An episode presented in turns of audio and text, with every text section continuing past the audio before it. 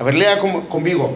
Poner o sellar su nombre en sus hijos o ya sea hijas, ¿verdad?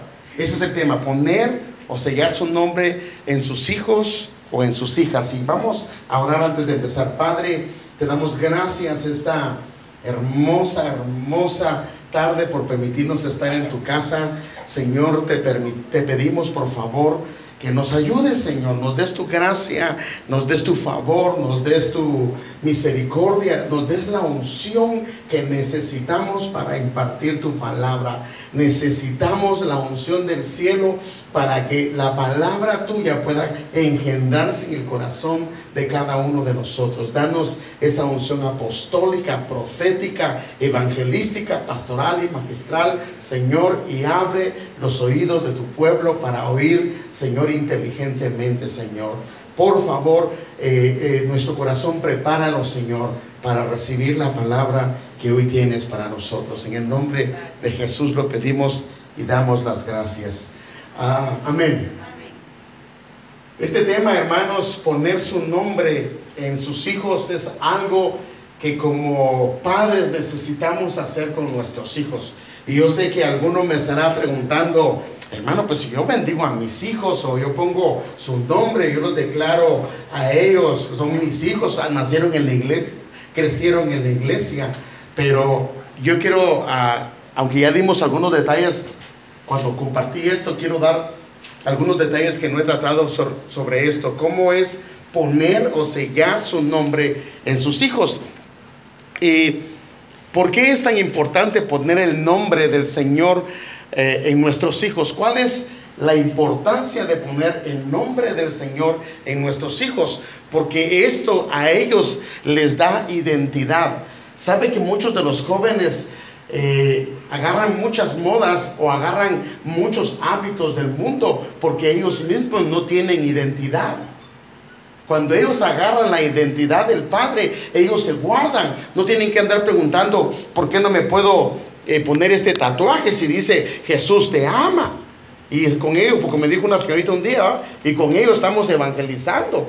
Pero es por falta de identidad, porque cuando se tiene identidad en el Señor, entonces nuestros cuerpos los guardamos. Entonces esto le da identidad a los hijos también. Esto les permite a ellos tener un propósito, una razón del por qué están en esta tierra. Porque hermanos, eh, no vinieron los hijos solo por venir. Hermano, aunque haya sido un accidente, aunque haya sido no esperado, aunque haya sido no planificado, si al Señor no le hubiera placido que sus hijos, hembra o mujer, este, perdón, hembra o, o varón, quisiera que nacieran, no hubieran nacido en este mundo. O sea que Dios tiene un plan para ellos y por eso es que es importante ponerle el nombre de Él en la vida de ellos. Y esto, por supuesto, a ellos les hace ver que ellos son de mucho valor y muy preciados para Él. Por eso el Señor dice, vosotros sois mi especial tesoro. Así lo dice Él. Ustedes son mi especial tesoro. Ahora, ¿qué es un especial tesoro, hermanos? Es algo que él aprecia, es algo que está en su corazón. En algunos pasajes dice, vosotros sois la niña de mis ojos, algo que está en un lugar muy especial. Entonces,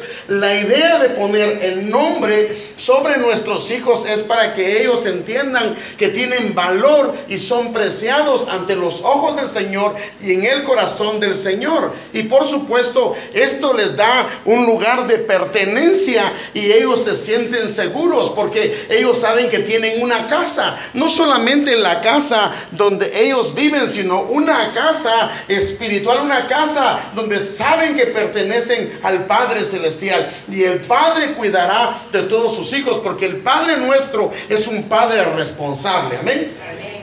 Si aún dice la Biblia, vosotros siendo malos sabéis dar, buenas dádivas a vuestros hijos, y Él lo dice, ¿cuánto más vuestro Padre Celestial. Entonces, esta es una de las razones por qué necesitamos poner nombre. Y quiero agarrar este texto que fue el texto que agarré la vez pasada que yo le compartí esto. Dice, el Señor habló a Moisés diciéndole, habla a Aarón, que era el sumo sacerdote, era la máxima autoridad de los sacerdotes. Habla a Aarón y a sus hijos y diles, y dice, diles esto así bendeciréis, así bendeciréis a los hijos de Israel diciéndoles. O sea, de esta manera los van a bendecir. Jehová te bendiga y te guarde. Jehová haga resplandecer su rostro sobre ti y tenga de ti misericordia. Jehová alce sobre ti su rostro y ponga en ti paz. Esta es la manera como ustedes los van a bendecir. Y entonces el Señor dice el último versículo, porque de esta manera ustedes pondrán mi nombre sobre los hijos de Israel. Y si ustedes ponen mi nombre sobre ellos, yo los voy a bendecir. O sea que el que el nombre del Señor sea puesto sobre nuestros hijos, ellos van a ser a la larga bendecidos de parte de Dios.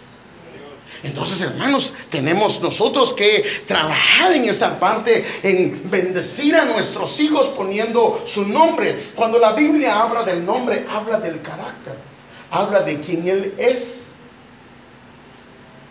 Por eso es que cuando nosotros cantamos, estamos es prácticamente el tiempo que cantamos y adoramos está partido en dos. En la primera parte es la alabanza. La alabanza cantamos de sus proezas, cantamos lo que Él ha hecho, cantamos lo poderoso que Él es. Pero en la segunda parte, que es la adoración, le decimos quién es Él. Le decimos lo hermoso que Él es, lo precioso que Él es. Por eso es que en el tiempo de la adoración es el tiempo en que no debemos de callar y nuestros labios deben de abrirse en adoración hacia Él. Amén. Entonces, hay un llamado de Dios de bendecir a nuestros hijos. ¿De qué manera? Poniendo el nombre de Él sobre ellos. Ahora, de esto yo quiero hablar. La Biblia es clara y esto lo hemos visto, hermano, varias veces que los hijos son un regalo de Dios. Amén. Ah, algunos, no todos son, ay hermano, que no lo dio su hijo porque se fue para allá, pero si hubiera que solo uno dijo amén, el pobre patojo ahí estuviera sufriendo. Y entonces mi papá no soy un regalo. Hermano, los hijos son un regalo de Dios. Amén. Ah, vaya, pues porque si no, los voy a grabar, hermano, y se lo voy a enseñar allá a, los niños para que vea que, usted se siente como un regalo. Sino, no, como dijo un día un hombre, va. No es que los hijos me odian, hermano, dice. ¿Y por qué lo odian? Es que comen como que me quisieran ver pobre, comían mucho. Pero bueno, ¿qué dice la Biblia con respecto a esto? En Salmo 127, 3 dice, los hijos son un regalo del Señor. Mire qué dice. Son un regalo. ¿De, quién, ¿De quién es el regalo? Del Señor son una recompensa de su... Hágame el favor. Por eso era que en la antigüedad cuando una mujer no tenía hijos era una maldición para ella. Era una ofensa, un agravio, era una afrenta en ella, hermano. Y por eso es que ellas anhelaban tener hijos. Y se recuerda que Jacob tuvo este, dos esposas. ¿Cómo se llamaban las esposas de Jacob? Lea, ¿y quién era? No lea la fea, porque algunos dicen lea la fea, pero no era fea, hermanos. ¿Y quién era la otra? Raquel, va. Y entre ellas se comenzaron a pelear a ver quién daba más hijos, hermano. Y entonces comenzaron. Y, la que le ganó, por supuesto, fue Lea, no la fea, pero le dio más hijos, hermano. Y entonces, hermano, ella como ya no podía dar hijos, le dio a la sierva para dar más hijos a Jacob.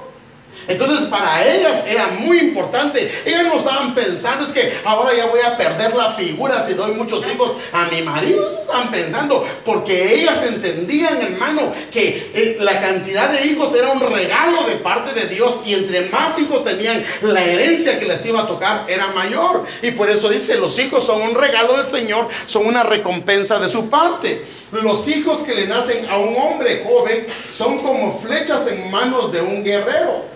Qué feliz es el hombre que tiene su aljaba llena de ellos. No pasará vergüenza cuando enfrente a sus acusadores este, en la puerta de la ciudad. Eso es lo que dice la palabra con respecto a los hijos. Pero entonces yo quiero hacerle una pregunta acá. ¿Por qué si son un regalo de Dios, a veces se nos hace tan difícil bendecirlos de la manera bíblica. ¿Por qué es que batallamos en hacerlo y generalmente hacemos todo lo contrario, hermano? Si somos los honestos con el Señor, a veces no nos hemos bendecido como deberíamos de hacerlo. De alguna forma se ha repetido lo que a nosotros nos hicieron nuestros padres. Y yo quiero enseñarle esto.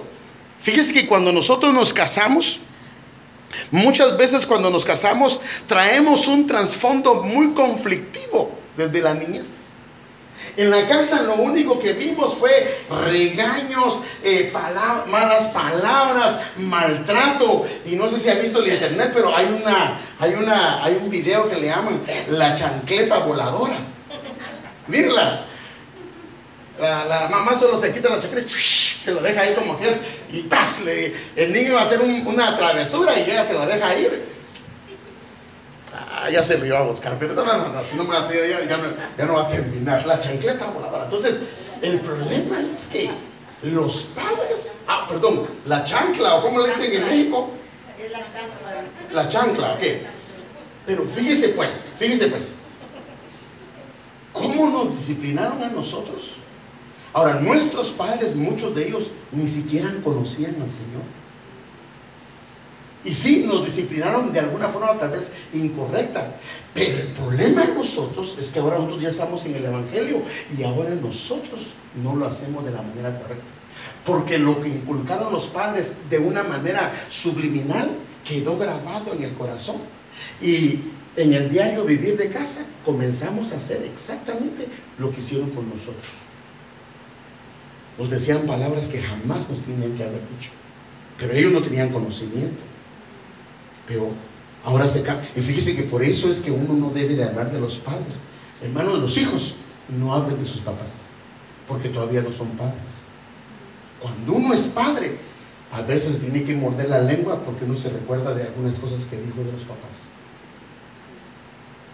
Pero se da cuenta que no es lo mismo verla venir que estar con ella. Entonces, la verdad, hermanos, es que esto es lo que ha pasado. Hay trasfondo que traemos desde la niñez y esa niñez no ha sido sanada, esa parte no ha sido arreglada, esa parte no ha sido sustituida. Porque hermanos, el asunto es que los hijos en casa, eh, Dios los trajo a casa, a casa con el alma, por decir así, en blanco, para que los padres grabaran la imagen del rey, la imagen del hijo perfecto. Pero el problema es que en vez de hacer eso, hemos de alguna forma grabado lo que a nosotros nos grabaron, porque a nosotros nunca renovamos la manera de pensar. Por eso la Biblia dice en Romanos que nos transformemos nuestra manera, que no nos ajustemos al pensamiento o la forma como el mundo piensa, sino que cambiemos nuestra manera de pensar a través de la palabra. Porque cambiando nuestra manera de pensar, entonces nuestra manera de actuar, nuestra manera de proceder, nuestra manera de cuidar, proteger, disciplinar, corregir e instruir a los hijos, ya no va a ser acorde al trasfondo familiar o paternal que tuvimos, sino va a ser en base a la palabra, a la revelación de la palabra. Y si eso hacemos, hermano, los hijos van a ser bendecidos porque cada vez que usted le marca el nombre, le pone el nombre, hermano, el nombre llama al adorador. Por eso es que cuando nosotros adoramos la alabanza que ha sido inspirada por Dios, atraemos aquel que inspiró esa alabanza. Y cuando ponemos el nombre del Señor, entonces su nombre está ahí. Y su nombre clama porque Él venga. Entonces, ¿qué es lo que ha pasado? Claro, cuando nos casamos, ¿verdad? Ningún problema, bechito por aquí, bechito por allá. Y, y, usted sabe, usted sabe. Mire, menos. ¿No dice usted, especialmente cuando va en, una troca, en un trailer? Así la cosa. Y parece que fuera solo uno, porque así van los dos pegaditos. Pero media casa allá en la esquina va el otro. Y porque no la puede mandar atrás porque se sentiría mal. Pero entonces el problema que hay es que vienen los hijos. Y fíjese que es una bendición los hijos. Pero pasa algo. hay dos riesgos. Cuando una persona tiene un solo hijo o una sola hija, corre el riesgo de mimar demasiado al niño o a la niña. Y la Biblia dice que un niño consentido será vergüenza de la madre. Así dice la Biblia. Porque viene la mamá. Le digo porque todo eso nos pasó a nosotros, hermano. Teníamos solo un niño, hermano.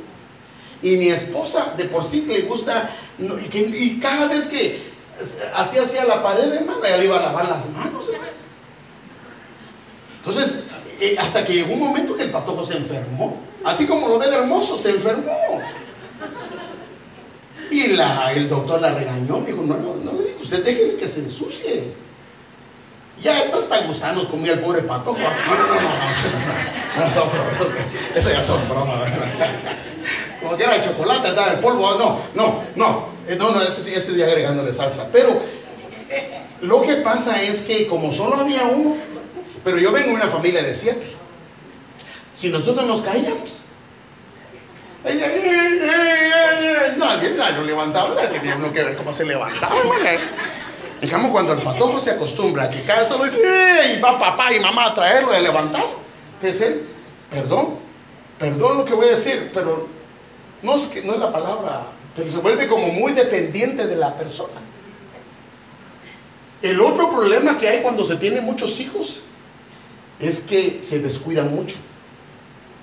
Mi mamá, hermano, nosotros pasaron tantas cosas y mi mamá ni en cuenta ni mi papá de lo que andábamos haciendo.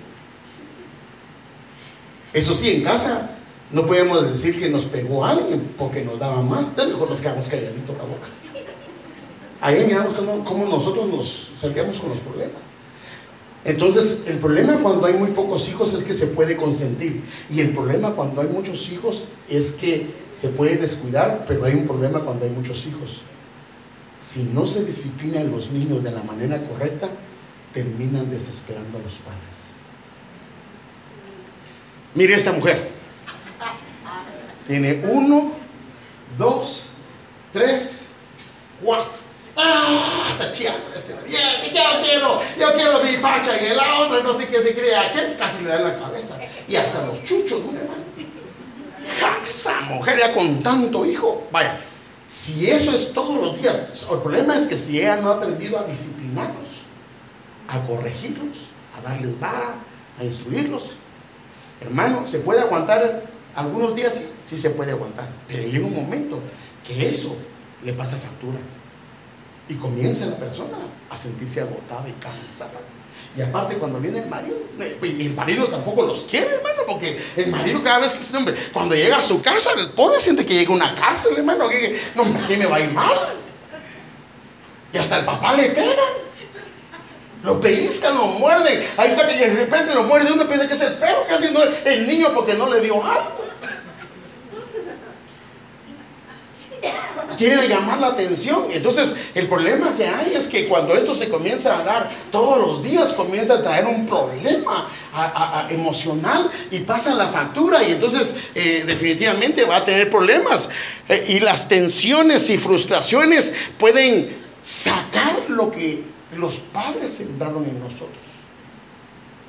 ¿Y cómo resolvía el papá los problemas cuando estaban todos haciendo güey? ¡Se cae! Todo se quedaba así. solo a mí me ha pasado, hermano, pero. No, ya mis hermanos todos tienen tapones aquí. No, no, no, no, Pero así arreglaron. Pegaban un grito y lo hacían temblar.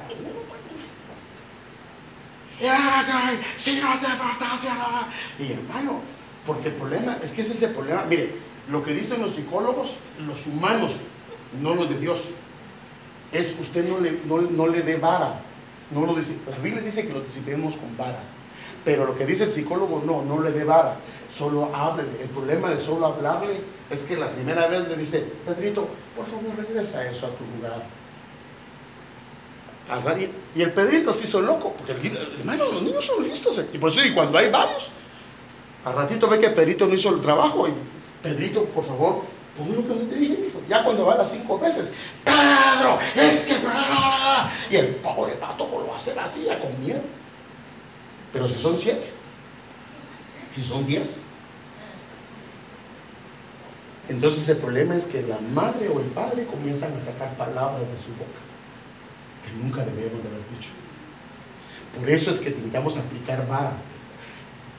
Si usted tiene más, de más vara. Si usted tiene menos, menos vara. Hermano, la vara, mire, ¿sabe qué dice la Biblia? La necedad viene ligada a los hijos. Así dice. Pero la vara la alejará de ellos.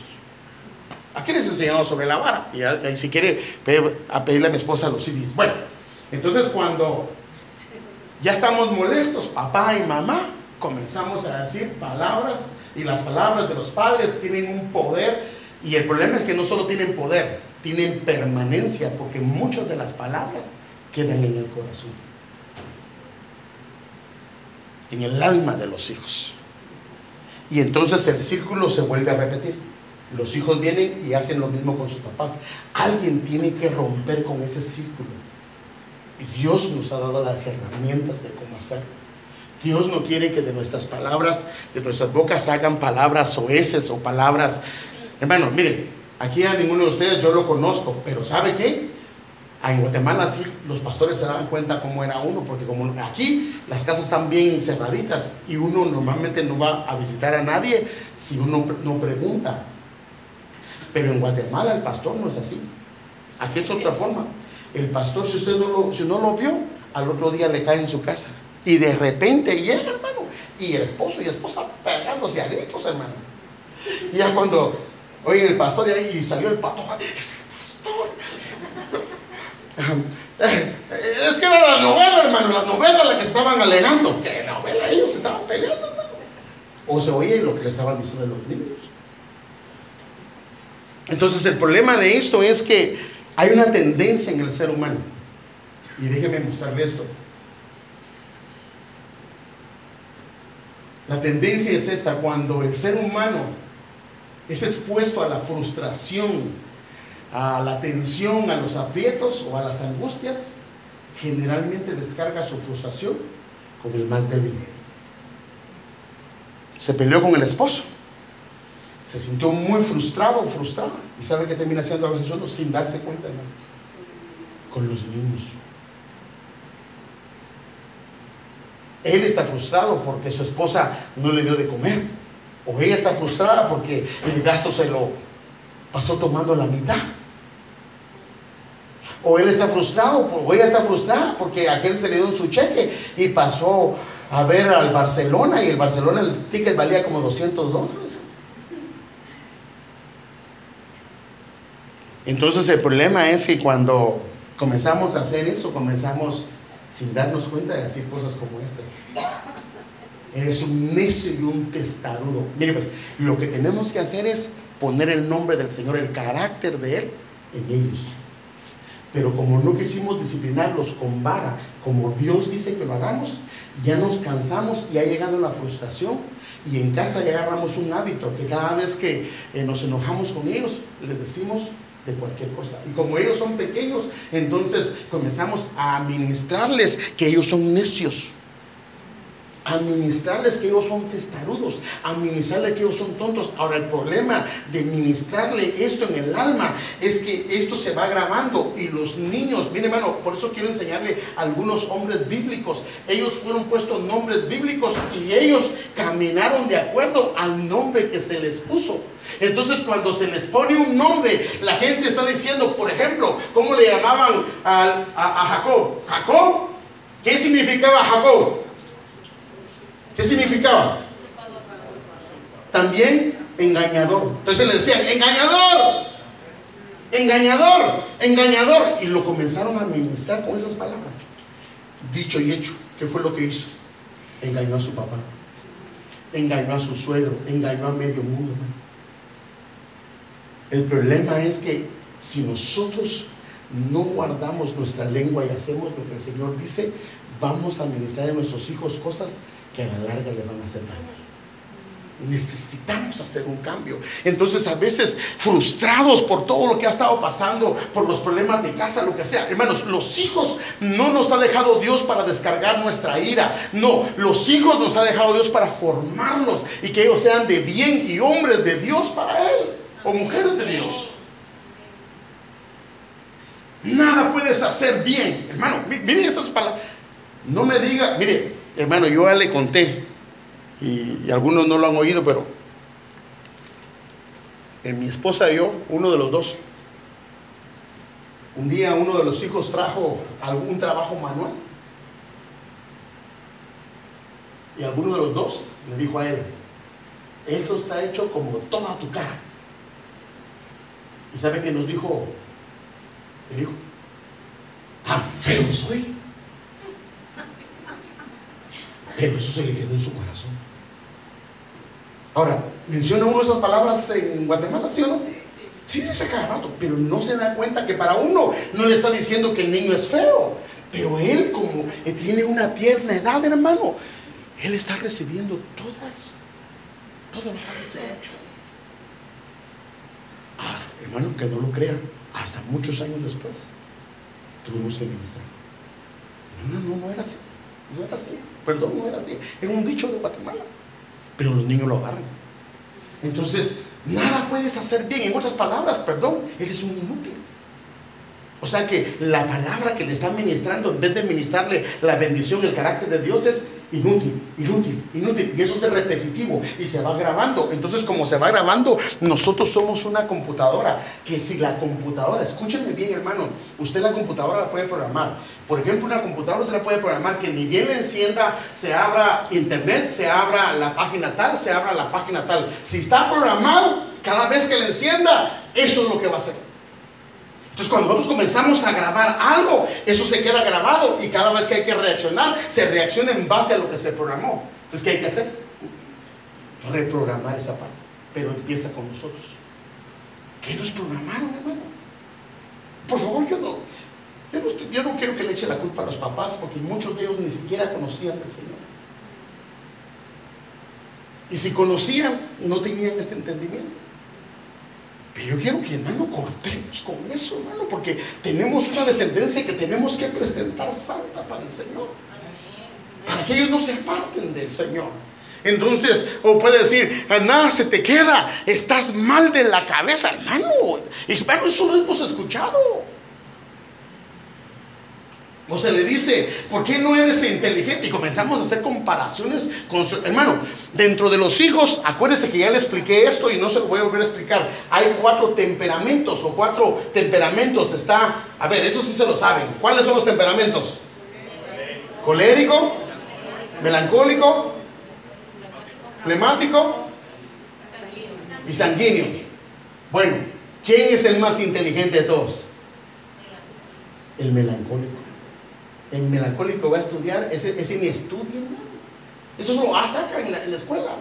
Y no es por inteligente, bueno, es, es inteligente, pero a él tiene esa capacidad. Entonces a veces comparamos a un melancólico, ahora los sanguíneos, hermano, los, los flemáticos, hermano, los flemáticos, hermano, eso se les olvida todo, hermano.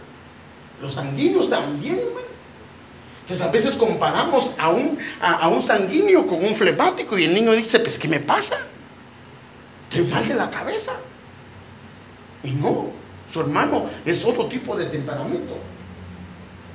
Mira que haces, oh, y cuando, mire, pues si cuando llega a papá, ¿sabe que hacemos eso, hermano? Mira qué haces con tu hijo, porque yo ya no lo aguanto más. Y el pobre niño comienza en su mente, entonces ella no es mi mamá. Hermano, mire, yo sé que suena chistoso para nosotros, pero ellos porque como, como, como estamos tan enojados con mira vos qué haces con tu hijo porque yo no lo aguanto. Y el niño o la niña comienzan, pues entonces no, es mi papá o ella no es mi mamá. Ahora se lo va a preguntar. ¿Cómo se lo va a preguntar si sabe que si le pregunta algo usted se va a enojar o yo me voy a enojar? Te voy a, mira, te voy a, regalar con la vecina para que aprendas. Y el niño tiene un pánico, hermano.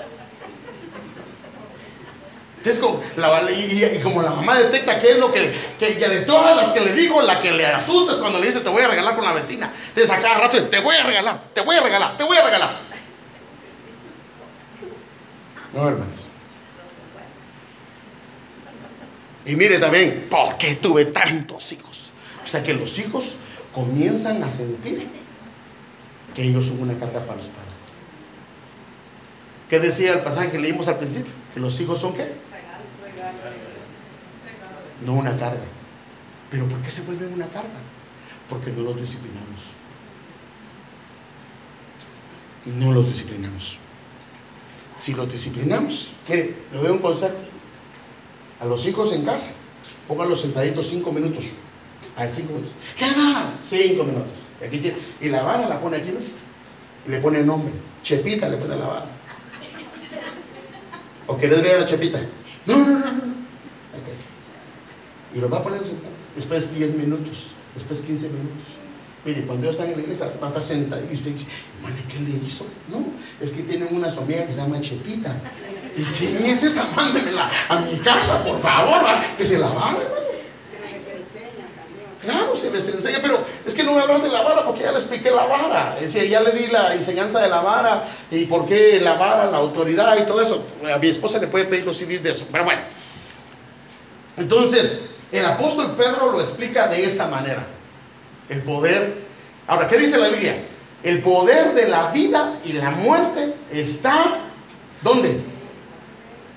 El poder de la vida y la muerte está ¿dónde? Ay, hermano. Sí, sí estoy en la iglesia, Ebenezer Beckerfield, ¿verdad? ¿Ah? En la boca o en la lengua. El hermano, así dice la Biblia, que el poder de la vida y la muerte está en este miembro. O sea que como podemos dar vida dando, poniendo el nombre del Señor, podemos dar muerte poniendo cosas que no son enemigos. Entonces, mire lo que dice Santiago 3, 8, dice, pero ningún hombre puede domar la lengua, que es un mal que no puede ser refrenado, lleno de veneno mortal. Ahora, ¿a quién le dirigió esta, esta carta del apóstol Pablo? ¿A la gente del mundo o a la iglesia? A nosotros, hermano. Porque si nosotros le damos rienda suelta a la lengua, ay hermano. Entonces mira lo que dice, con ella bendecimos al Dios y Padre y con ella, así lo dice, maldecimos no a Dios, a los hombres que están hechos a la semejanza de Dios. ¿Quiénes hombres? Nuestros semejantes. ¿Y quién es el prójimo más cercano suyo? Su esposa, su esposo o sus hijos. Son los más cercanos. Por eso, hermanos, nosotros no podemos ser buenos samaritanos en la iglesia si en casa no tratamos bien a nuestra esposa y a nuestros hijos. Hermanito, Dios le bendiga. Y todo el mundo, hermano, es hermano, de veras que esta pena me da saludarlo porque se mira la santidad que tiene en la mano. Y los hijos, a veces eso, eso sí no esconden nada, hermano. Bueno, no ven así, ya sé quién es, ese no es mi papá. Pues esa no es mi mamá. Hermana, disculpe, fíjese que no le puedo llevar. No, no se preocupe, hermano, está bien. Ja, pero en casa que no le quede mal, que reviente, hermano. Entonces con ella bendecimos a Dios Padre y con ella maldecimos a los hombres, o sea, el prójimo que está hecho a la semejanza de Dios. De una misma boca proceden bendición y maldición. Ahora mire qué dice él. Hermanos míos, esto no debe de ser así. Para el mundo está bien, pero no para nosotros. Y mire que termina diciendo, ¿acaso alguna fuente hecha por una misma abertura, agua dulce y amarga? ¿Eso es posible? No. ¿Pero por qué nosotros sí? Porque lo de atrás no lo hemos sanado porque lo que nos inculcaron los padres o lo que nos marcaron los padres no ha sido sanado. Y cuando nos vemos expuestos a la tensión y a las circunstancias, lo que está ahí vuelve a surgir. Por eso, hermanos, eh, tiene una bendición de la administración. Debemos de administrarnos y pedir ayuda. Uno sabe, aquí usted sabe cómo trata a sus hijos, cómo trata a su esposo, cómo trata a su esposa. Usted lo sabe. Bueno, quiero darles algunos ejemplos bíblicos de cómo ellos, eh, en vez de ponerle el nombre del Señor, hacían lo contrario. Y lamentablemente no me da tiempo como para enseñarle también eh, muchos ejemplos bíblicos, pero quiero enseñar algunos ejemplos bíblicos negativos para que podamos ver lo tremendo de esos nombres que eh, marcan la vida. Mire pues, en Génesis 35, 18, y aconteció que al salirse el alma, al salirse el alma, pues murió. Ahora, ¿la mujer de quién era este? ¿De quién era? de Jacob. Entonces, la mujer cuando se murió dando a luz, al niño le puso Benoni, mas su padre lo llamó Benjamín. Y Benoni significa hijo de mi lamento. O sea que si ese nombre lo hubieran dejado así, cada vez que le dijeran hijo de lamento, hijo de lamento, hijo de lamento, y eso es lo que le, decían. Imagínense lo que le ministraban al niño todo el tiempo. Pero vino su papá, que eh, eh, entonces aquí está el asunto, en casa alguno de los dos tiene que hacer un cambio, hermano, y darse cuenta de lo que está pasando. Y no, no, no, no, no podemos seguir haciendo esto, tenemos que cambiar.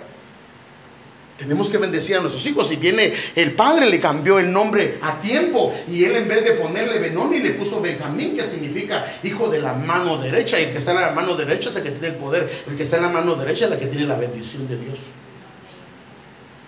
La mujer le puso en un momento de angustia, hijo de la tristeza. Y él le cambió el nombre.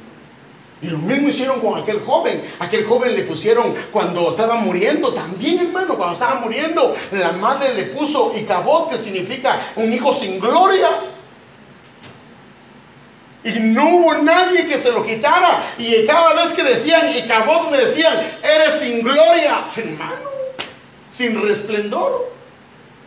Ahora, el problema es que no solo pasa en la parte bíblica, sino cuando nosotros ministramos a los hijos, necio, tonto, no sabes, es que no sirve para nada, eres un testarudo, eres un necio. Eso mismo que hicieron ellos, estamos haciendo nosotros.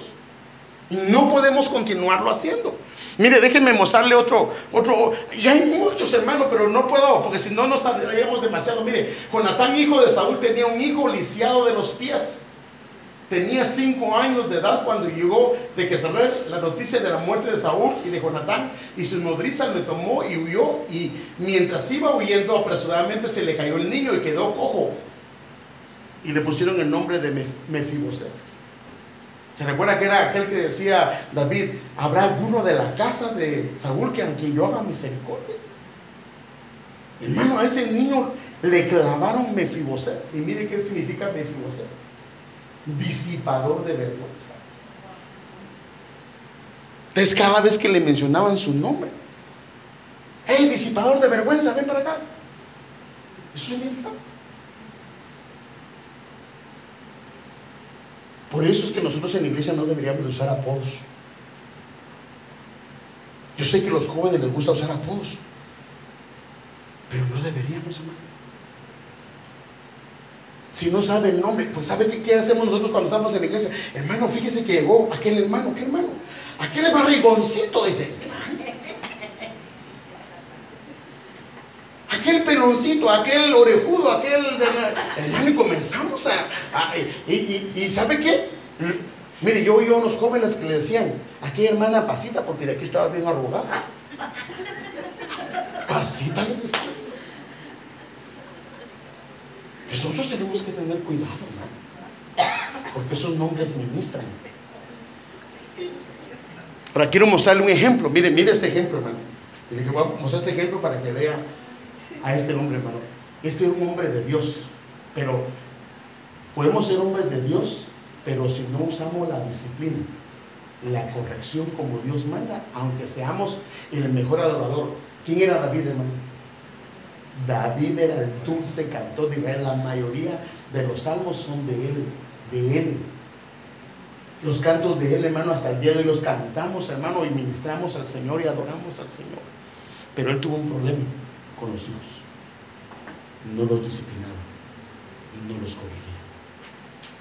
Y todo viene porque la corrección lo que hace es que mata lo que estaba atrás como lo estamos haciendo de la manera correcta, no permite que las palabras salgan, sino lo que sale es lo que dice el Señor, la instrucción con vara. Entonces mire lo que pasó con este hombre. David era hijo de Isaí. Él tuvo varias mujeres, tuvo en total 19 hijos. Pero mire, uno de los que tuvo fue Ainoam, era la mamá, era una mujer de él y su hijo era Amón. Ahora mire cómo se llamaba ella. Era mi hermano es delicia. Ese es el nombre de ella, pero no fue ministrada. ¿Y sabe qué hizo este amor? Se metió con su hermana la violó. Hermanos, no le puedo leer todos los pasajes porque nos tomaría mucho tiempo. Violó a su hermana. ¿Por qué? Porque la madre no fue ministrada. Mire este otro. La otra mujer de él se llamaba Maaca. Es esta. Su hijo fue Absalón. ¿Y sabe cuál era la interpretación del nombre de? Depresión. Este joven no pudo perdonar y se llenó de amargura. Ahorita vamos a ver algo de esto. Mire este otro nombre, Agit. Festiva, regocijada, puro par, hermano. Puro par. Pero quiero enseñarle algunas cosas de ellos. Aquí lo puede ver, mire, tuvo 18 hijos. 19, perdón. Pero no me quiero enfocar en eso porque ah, ahí pues tendríamos que... Pero hay mucho que hablar de eso. Pero si no, pasaríamos mucho tiempo hablando de eso. Pero quiero, mire, los hijos de David. Adonías era un príncipe, era un príncipe, un príncipe. Por este tiempo Adonías, hijo de David, cuya madre era Agit, comenzó a jactarse diciendo, voy a proclamarme rey. Así que consiguió ah, como ah, carros de guerra con sus conductores y reclutó a 50 hombres para que corriesen delante de él. Mire, mire, quiero hacer una comparación. Señor, que me dé tiempo, Señor. Mire, así rápidamente, mire. Aquí hay dos hijos de, de David, Absalón y Adonías. Absalón le quiso quitar el reino a su papá y también a Adonías, pero siendo un, el rey. Absalón tuvo 50 hombres que corriesen delante de él, también Adonías hizo exactamente lo mismo. Absalón era muy atractivo, también Adonías era muy atractivo. Absalón se metió con las concubinas de su padre con 10. Y este hombre quería a la mujer que se llama... ah, se me olvida el nombre, pero ahí lo puede ver. En esta está en Primera Reyes capítulo número 1, versículo número 3, 5, perdón. David no le había corregido y disciplinado y a este tampoco. El problema fue la falta de disciplina, aunque era el rey David. Y le tengo que hablar esto porque ahí lo dice la escritura. Pues ahora déjeme enseñarle algo. Dice, por este tiempo Adonías, hijo de David, cuyo madre era Agit, comenzó, este era de, este, este es, perdón, este, este es festivo. Entonces comenzó a jactarse diciendo voy a proclamarme rey, estando el rey todavía en funciones. Así que consiguió carros de guerra con sus conductores y reclutó 50 hombres para que corriesen delante de él. Ahora miren lo que dice la Biblia. Ahora bien, su padre, el rey David, jamás lo había disciplinado. Ni siquiera le preguntaba por qué haces esto o aquello. Adonías, había nacido después de Absalón, de. ¿Y qué dice? y era muy apuesto. Ahora mira otra versión lo que dice este pasaje. Su padre no lo había disgustado nunca pidiéndole cuentas de lo que hacía. No quería molestarlo. Ay, no, es que pobrecito mi hijo va, se va a sentir mal. No, no, no, no, Mire, quiero mostrarle algunas versiones porque sería mucho para irnos con versiones, pero déjeme mostrarle lo que dicen algunas versiones de esta parte que dice jamás lo había disciplinado. No le había contrariado, nunca le había dicho está bien. ¿De quién estamos hablando? ¿Del Padre? De David. La unción no la perdió. La unción no la perdió. Pero él no quiso hacer lo que Dios le dijo con respecto a sus hijos. Mire lo que dice este pasaje. Nunca lo había amonestado.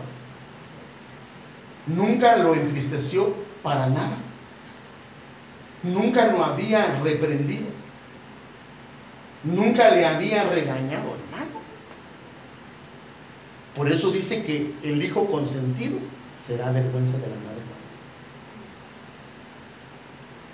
Hermanos, tenemos que tomar cartas en el asunto con los hijos, hermano.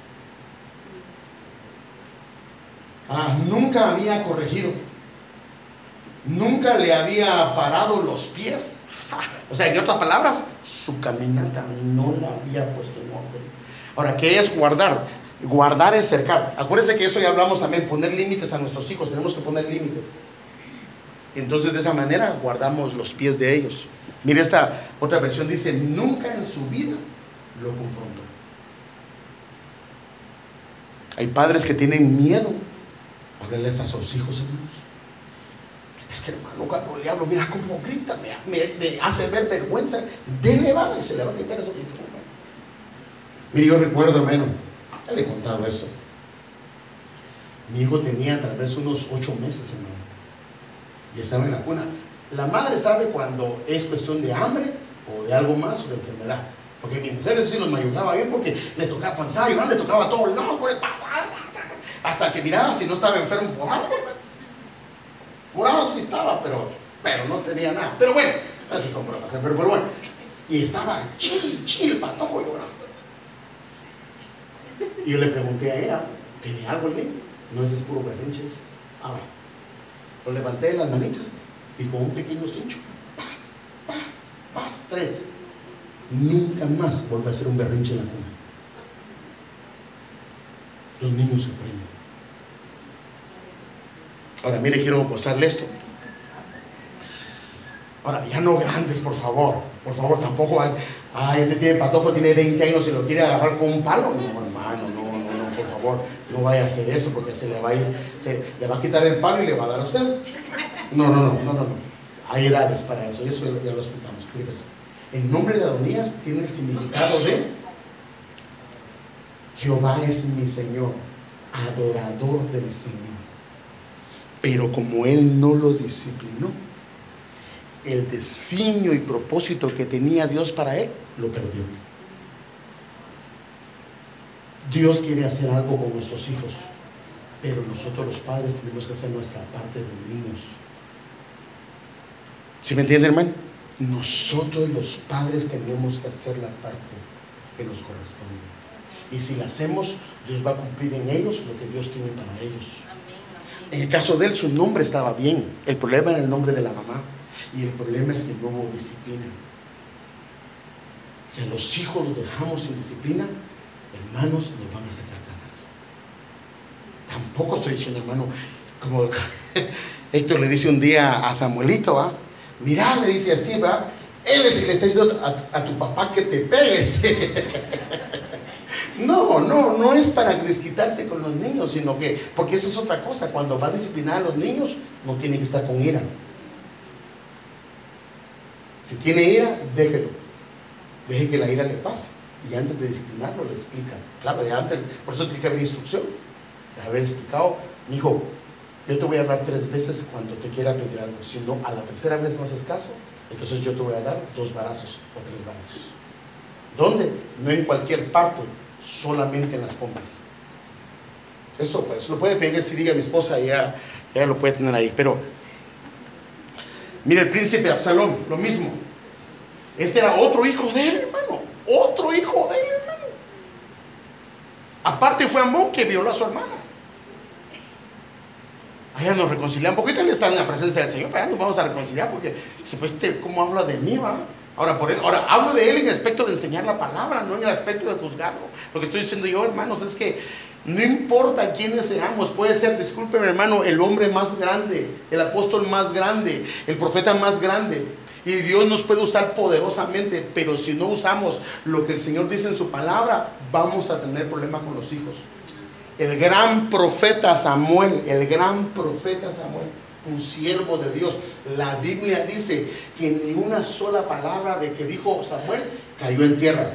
Y tenía dos hijos que sobornaban. Los hijos de Elí, él era el sumo sacerdote. ¿Y sabe cómo se refiere la, vida de los hijos de Elí? Hijos de Belial. O sea, en otras palabras, hijos del diablo. Y él era el sumo sacerdote, hermano. O sea, no importa la posición que tengamos. Pero si nosotros no agarramos el consejo del Señor, porque hay gente que dice, ah, no, no, a mí me enseñaron una forma y yo, no, no, no. No, no, no, agarremos el consejo. ¿Quién conoce al hombre? ¿Quién conoce a la mujer? Es el Señor. Y Él nos dice que debemos de hacer. Mire, hermanos, ah, Señor, ya se me pasó el tiempo, hermanos. Ah, vamos a dejarlo ahí, pero quiero, por favor, mire, quiero, quiero, quiero ver que vea usted un hombre que lo ministraron aún a pesar de que estaban mal. A ver, ponme el video, por favor, ponme el video, ponme el video. Sí, sabe de quién, este sí sabe, sabe quién sabe quiénes son ellos, ¿va? Espérate, no lo ponga. ¿Sí sabe quiénes son? ¿Ha, escuchado los CDs de ellos? Son, hermanos, han sido una bendición para todos. Pero quiero mostrarle a este joven un pequeño testimonio de él. Ponlo, por favor.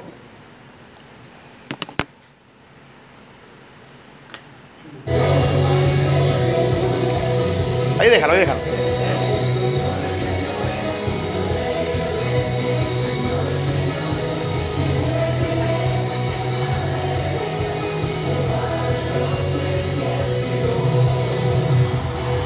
Ah, esos CDs son hermosos, hermano. Los siervos de Dios. Pero quiero que vea la historia. O sea, tenemos que ministrar a nuestros hijos, hermano, con las bendiciones de Dios.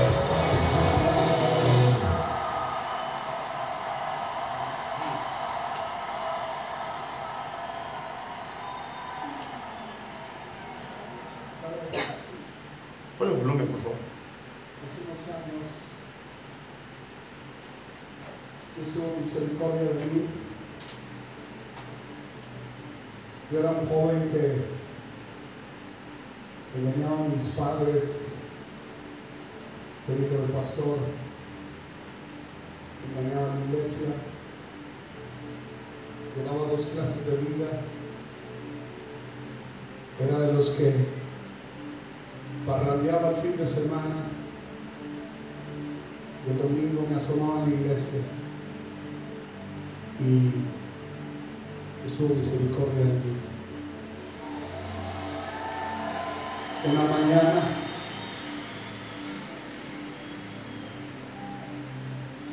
Una mañana luego que mis disque amigos me dejaron tirado regresé a mi casa. Y nunca olvido a un hombre que me dio la bienvenida. A que yo estaba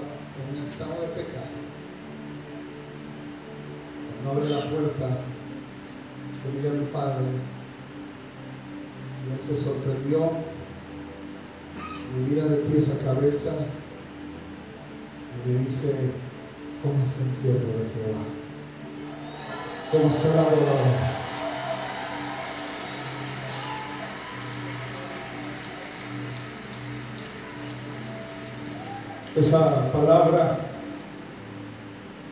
era mi corazón. Esa madrugada yo conocí a Dios. Yo le entregué mi vida a Jesús. Y esta noche yo quiero que usted le dé la bienvenida a mi padre, a mi pastor Luis Alberto Morales. ¿Qué hubiera hecho usted?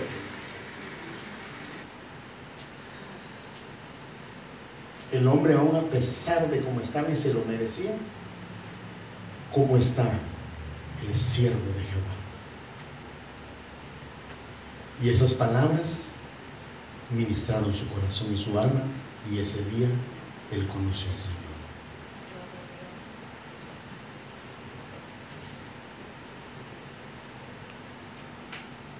Y pondrán mi nombre sobre los hijos de Israel y yo los bendeciré. Necesitamos bendecir a nuestros hijos y cambiar nuestra manera que nos dirigimos a ellos. Poniendo su nombre su carácter de él. Y yo quiero terminar con estos versículos que dice Isaías 62, dice, debido a que, debido a que amo a Sión, no me quedaré quieto, dice el Señor. Debido a que mi corazón suspira por Jerusalén, no puedo quedarme callado. No dejaré de orar por ella, perdón, este es, el, este es el profeta, no dejaré de orar por ella hasta que su, justicia resplandezca como el amanecer y su salvación arda como una antorcha encendida. El versículo 2 dice, las naciones verán tu justicia y los líderes del mundo quedarán cegados por tu gloria.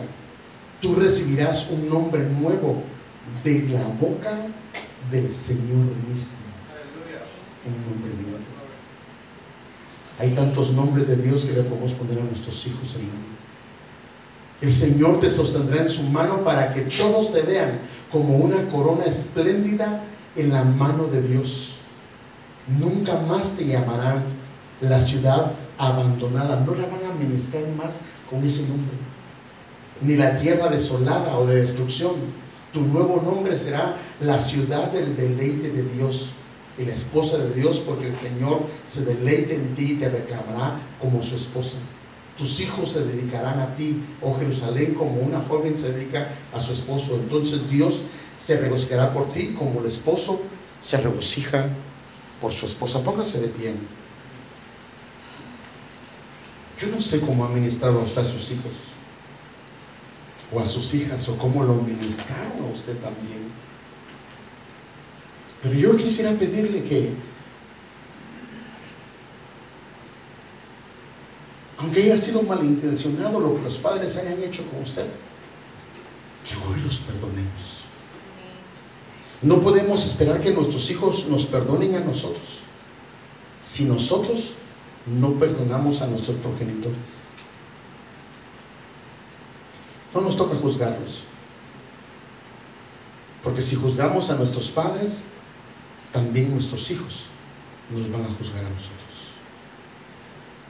Tenemos que perdonarlos, hermanos. Aunque hayan hecho cosas incorrectas, aunque hayan disciplinado de una manera incorrecta. Pero ahora nosotros tenemos a nuestro Dios Todopoderoso, que quiere que nuestros labios y nuestra boca sirvan para bendecir a nuestros hijos y poner su nombre en ellos. Y el nombre en ellos va a clamar por su presencia. Va a clamar por su presencia. Cierre sus ojos. Cierre sus ojos. De una forma calladita yo le pido por favor que le pida perdón al Señor si usted ha guardado rencor contra sus padres. Si usted siente que no los ha perdonado. Si usted siente que en su corazón lo hirieron y tal vez le dijeron palabras que nunca le debieron de haber dicho. Pero que esta mañana delante de Dios con el anhelo de que sus hijos también lo perdonen. Que usted le pida o que perdone a sus padres y le diga, Señor, yo quiero perdonar a mis padres. En aquella ocasión, en aquella fecha, ellos me dijeron, esto Señor que quebró mi corazón, que lo dejó en mi corazón. O fue continua las veces que ellos me hablaron de esta o de otra forma y me compararon con gente que nunca me tenían que haber comparado.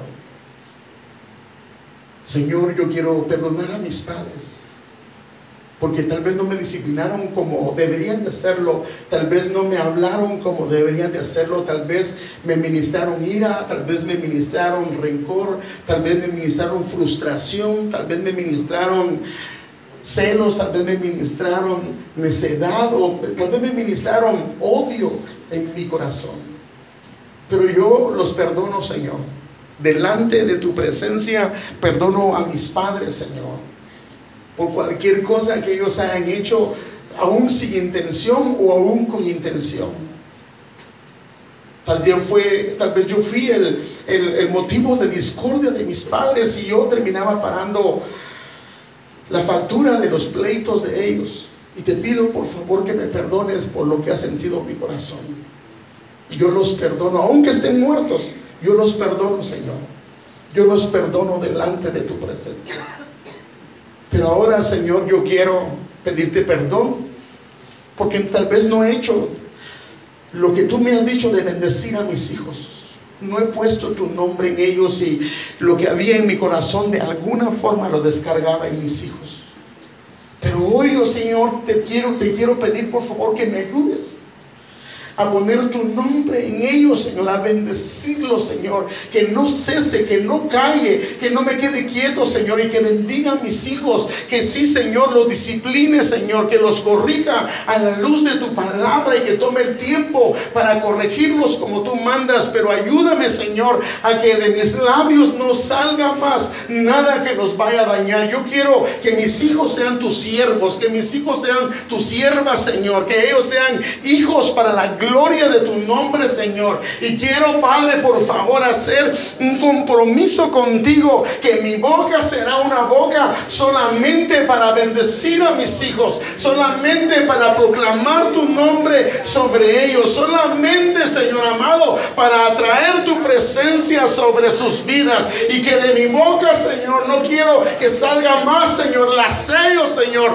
para cualquier cosa incorrecta, Señor. Y declaro, Señor, que mi boca será, Señor, una boca para bendecir a mis hijos, Señor. Dame la gracia para abstenerme cuando tengo que decir cosas incorrectas, Señor. Dame la gracia para quedarme callado o callada, Señor. Y esta hermosa noche yo te pido, Señor, que mis labios, mi boca, mi corazón sean únicamente para bendecir mis generaciones. Señor, rompemos con ese ciclo de ira, rompemos con ese ciclo de palabras incorrectas, rompemos con ese ciclo que hemos heredado de nuestros padres, Señor. Y te pedimos en el nombre de Jesús que nuestros labios solo sean labios para bendecir, Señor. Labios para bendecir a nuestras generaciones, a los que están alrededor nuestro, los que moran en nuestra casa, para bendecir, Señor amado, a todo aquel, Señor, que tenga, Señor amado,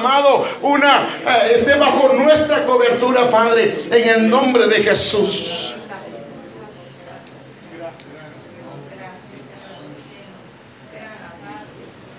Yo quiero pedirle un favor. No están los niños aquí, pero quiero pedirle un favor. En casa, siéntese como papá y mamá y pídele perdón a sus hijos. Mi esposa y yo nos hemos sentado con ellos y les hemos pedido perdón, hermanos. Si usted siente que no, ¿sabe que a veces uno piensa que no? Pero cuando los niños son honestos o los jóvenes son honestos, dicen, sí, papi, me lastimaste.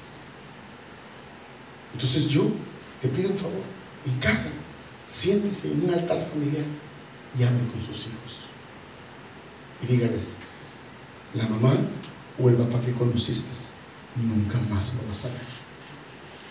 Y ahora en adelante vas a ver el papá que Dios quiere y con su ayuda, con su ayuda, yo voy a bendecirte, mi hijo, yo voy a bendecirte, mi hijo. Amén. ¿Está dispuesto, hermano?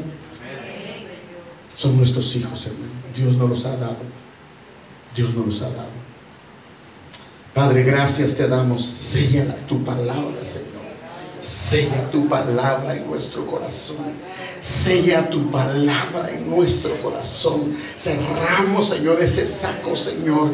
Y que esa palabra quede sellada en nuestro corazón. Y que guardemos, guardemos a nuestros hijos para la gloria de tu nombre.